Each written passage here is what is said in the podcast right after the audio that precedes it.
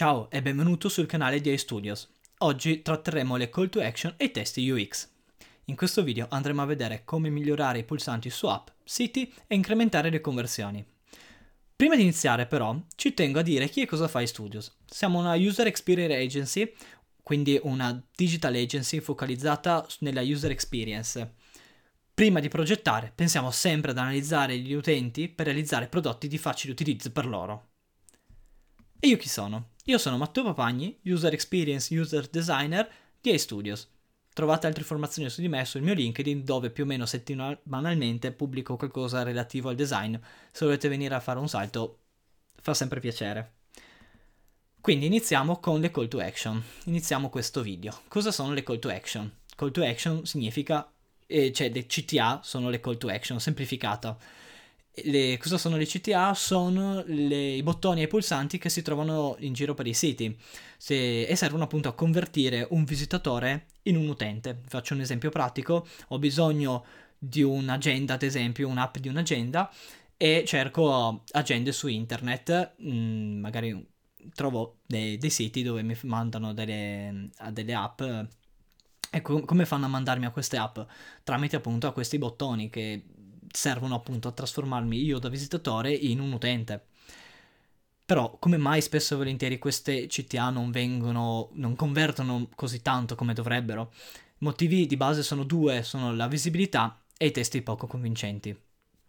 Quindi direi di analizzare da, dal punto di vista di design e, iniziare quindi con le dimensioni e i colori.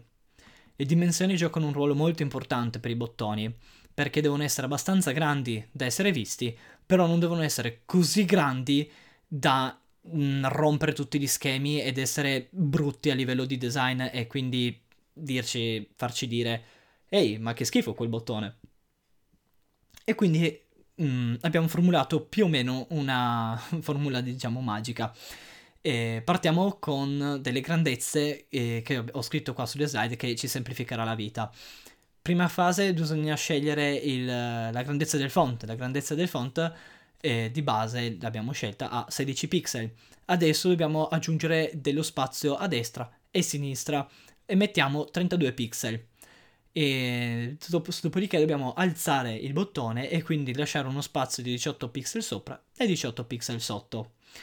In questa maniera il nostro bottone sarà perfettamente armonioso, diciamo, quindi il testo avrà il suo spazio, il bottone non sarà troppo grande rispetto al testo e ci darà un'armonia a livello visivo. Però queste grandezze possono essere scalabili. Nel momento in cui io scelgo 24 pixel come grandezza del font, e la larghezza automaticamente dovrà, dov- dovrò fare un'operazione matematica molto banale eh, che la larghezza cambierà e diventerà 48 pixel e l'altezza 27. Questa si tratta semplicemente di una proporzione, quindi se 16 sta a 32 pixel come 24 sta a X, siamo tutti abbastanza grandi per sapere che il risultato finale fa 48 e così possiamo calcolarci ogni volta sostituendo que- questi valori le, le altezze e le larghezze relative. Quindi si parte sempre dalla scelta del font, la grandezza del font. Da esso poi riusciamo a creare tutte le dimensioni relative.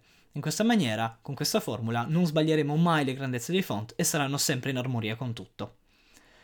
E quindi passiamo ai colori. Quali colori posso usare per dare rilievo alle nostre CTA?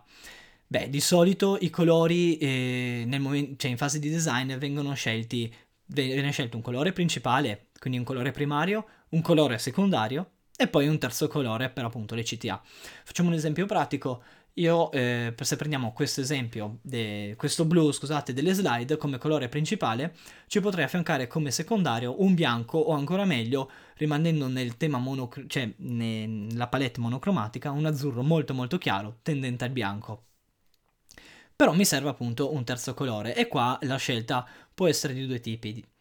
Il primo, rimanere nella palette monocromatica e quindi a, dare, um, a mettere un azzurro, però un azzurro eh, elettrico, quasi fluorescente, che appunto vada in, in, risalto rispetto al blu e all'azzurro di sfondo che avevamo messi. Oppure andare a scegliere un colore complementare, che potrebbe essere un rosso arancione, e di conseguenza andare a spezzare un po' quell'armonia dei blu monocromatici. E la seconda opzione, quella del monocromatico, sicuramente funziona meglio, eh, però bisogna stare attenti perché se aggiungiamo troppo rosso o troppo arancione, ancora meglio, meglio l'arancione, ecco perché è un po' più tenue come colore, se ne mettiamo troppo andiamo a rompere t- tutta la griglia grafica di blu e quindi non sta più bene nulla. Mentre se lo mettiamo solo nelle CTA nei punti giusti, l'occhio eh, riesce a trovare subito la call to action, ma non vado a rompere nessuna griglia grafica, non vado a rompere l'armonia del blu, anzi la vado a, valor- a valorizzare mettendo un complementare. E dopodiché eh, devo anche fare il test di leggibilità. Perché? Perché il testo deve essere leggibile, perché il testo è il fulcro, il fulcro del tutto quasi. Il testo. Il testo può essere può partire da un colore dedicato ai paragrafi, ad esempio un grigio scuro, oppure passare al bianco. Insomma, ci, bisogna vedere un attimo con le scale i colori quale sta meglio, quale si riesce a leggere meglio. E se ne, non si riesce a leggere nessun colore, allora bisogna cambiare il colore appunto del bottone. Nel momento in cui siamo riusciti, siamo riusciti a trovare una combinazione adatta sia in visibilità del bottone sia in lettura, possiamo procedere avanti con la stesura del testo. E quindi font size e microtesti. Prima parlavo appunto di font size, cioè font size o grandezza del font. Di solito consiglio queste grandezze che voi vedete in slide ma bisogna fare un, un preambolo un po' grande, nel senso, mh, mm, di solito i font che vengono utilizzati in ambito eh, informatico vanno dal 12 in su. Ad esempio nell'ambito nel, nel, mobile si usano 12 anche se è raro, però di solito 14, 16, 18 fino ad arrivare anche ai 24 per alcuni testi, alcuni titoli, scusate.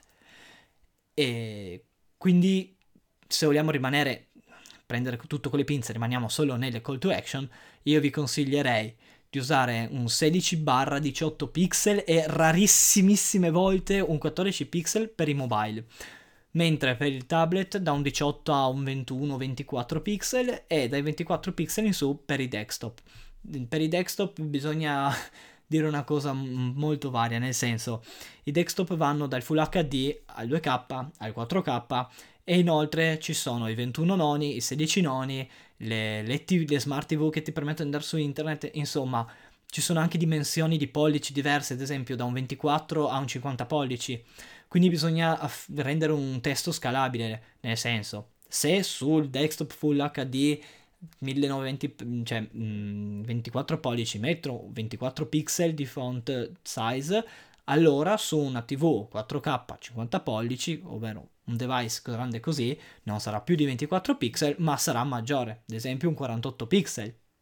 Bisogna fare dei, delle prove di leggibilità, di visibilità, prima di decidere, ok, se usiamo questo per tutto. Queste che voi vedete sono quelle, diciamo, un po' più utilizzate che vi semplificano la vita. Bisogna dire un'ulteriore cosa. Come faccio a scegliere eh, l'armonia, diciamo, dei font size è molto semplice. Se apriamo un Google Documenti, Word o altri editori di testo, ci sarà una, un 11 o 12 con una freccettina a lato, ovvero se, se la si espande vengono fuori una serie di numeri. Quei numeri appunto sono dei rapporti aurei del font, delle grandezze. Quindi se usiamo quei rapporti nel nostro design siamo sicuri che tutte le grandezze saranno in armonia fra esse. Ad esempio, io potrei usare un testo mh, mm, grande 72 pixel per un titolo e 30 pixel per il paragrafo. Nonostante che ci sia tu- mh, circa un 50 pixel di divario, sappiamo già che sono due grandezze che staranno bene assieme. Quindi eh, usare questo anche per le CTA, ovvero se io ho un paragrafo che è grande 16, sicuramente la mia CTA non sarà più piccola di 16, anzi probabilmente sarà più grande, quindi andrò a usare un 18 o un 21, forse addirittura 24. Così facendo tutte le grandezze sono sempre in armonia e non ho problemi ad aumentarli, è una scalabilità stesso che è infinita. E quindi è arrivato il momento di lasciare spazio ai copywriter. Chi sono? Chi sono i copywriter? Sono le persone che, sono, che si dedicano alla stesura appunto di microtesti e dei nostri testi su, mm, su internet, ad esempio sui nostri blog, sui siti, eccetera. E qua eh, è loro che in realtà mh, fanno decidere all'utente se acquistare o meno un prodotto o se fidelizzarlo o insomma qualunque tipo di CTA passa tra le loro mani. Questo perché? Perché il testo deve coinvolgere gli utenti e convincerli ad acquistare un determinato prodotto o servizio. E questo come si fa? Tramite tre brevi passaggi. Il testo deve essere chiaro, descrittivo e convincente. Chiaro perché? Perché al giorno d'oggi le persone scansionano i testi, cioè scansionano i siti internet, quindi non si fermano a leggere tutto. Quindi sicuramente usare palo- parole chiave eh, di comune utilizzo si semplifica la vita a coinvolgere l'utente e se ci mettiamo anche un colore, un colore in, di risalto sicuramente leggerà una parola chiave che magari a lui interessa più un colore in evidenza dice ah aspetta clicco là e questo è per quanto riguarda la chiarezza un esempio molto bello l'ha fatto, l'ho fatto Uber che al posto del classico contattaci ha personalizzato il testo in due maniere. Se sei un viaggiatore, o meglio, se hai bisogno di un Uber che ti porti da qualche parte, c'è scritto viaggia con noi. Mentre se sei un driver di Uber, hai scritto guida con noi. È una personalizzazione molto bella per sostituire il, classico, il classico contattaci. Dopodiché c'è la descrizione. La descrizione eh, serve soprattutto per descrivere all'utente che cosa avverrà una volta cliccato quel bottone. Bisogna accompagnare l'utente all'acquisto di un prodotto su un e-commerce, bisogna accompagnare un utente nel, mh, mm, nell'acquisto di un servizio. Quindi un esempio molto semplice è quello di Amazon che ha aggiungi al carrello, perché io un prodotto non lo acquisto direttamente, o meglio, su Amazon possono anche acquistarlo direttamente, però di solito f- aggiungo i miei prodotti che mi servono al carrello di Amazon e poi faccio il checkout e quindi poi acquisto effettivamente. Quindi descrivere sempre cosa avviene. Dopodiché c'è il convincimento, diciamo, passiamo, faccia, fatemi passare questo termine ovvero usare diversi tipi di toni all'interno delle call to action e anche all'interno del sito sarebbe meglio, sicuramente aiuta l'utente a prendere una decisione perché magari un certo tipo di tono in un settore è gradito all'utente, mentre lo stesso tipo di tono in un altro settore non è gradito all'utente e quindi lo allontana anche facendo richiudere direttamente il sito. Quindi sicuramente i tipi di toni, i colori e le grandezze aiutano a convincere l'utente a premere quel tasto e farlo diventare un nostro cliente, o meglio, un nostro utente. Quindi da visitatore convincerlo ad utente, come dicevamo a inizio video.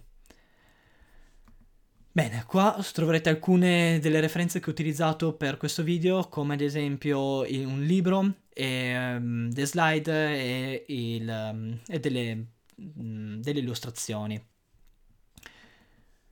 Quindi vi ringrazio e vi, vi, invito a seguirci su YouTube, LinkedIn e Instagram, dove quasi ogni giorno pubblichiamo tips e nostri lavori e anche meme molto graditi in ambito design. Grazie ancora per l'attenzione e ci vediamo in un prossimo video. Ciao!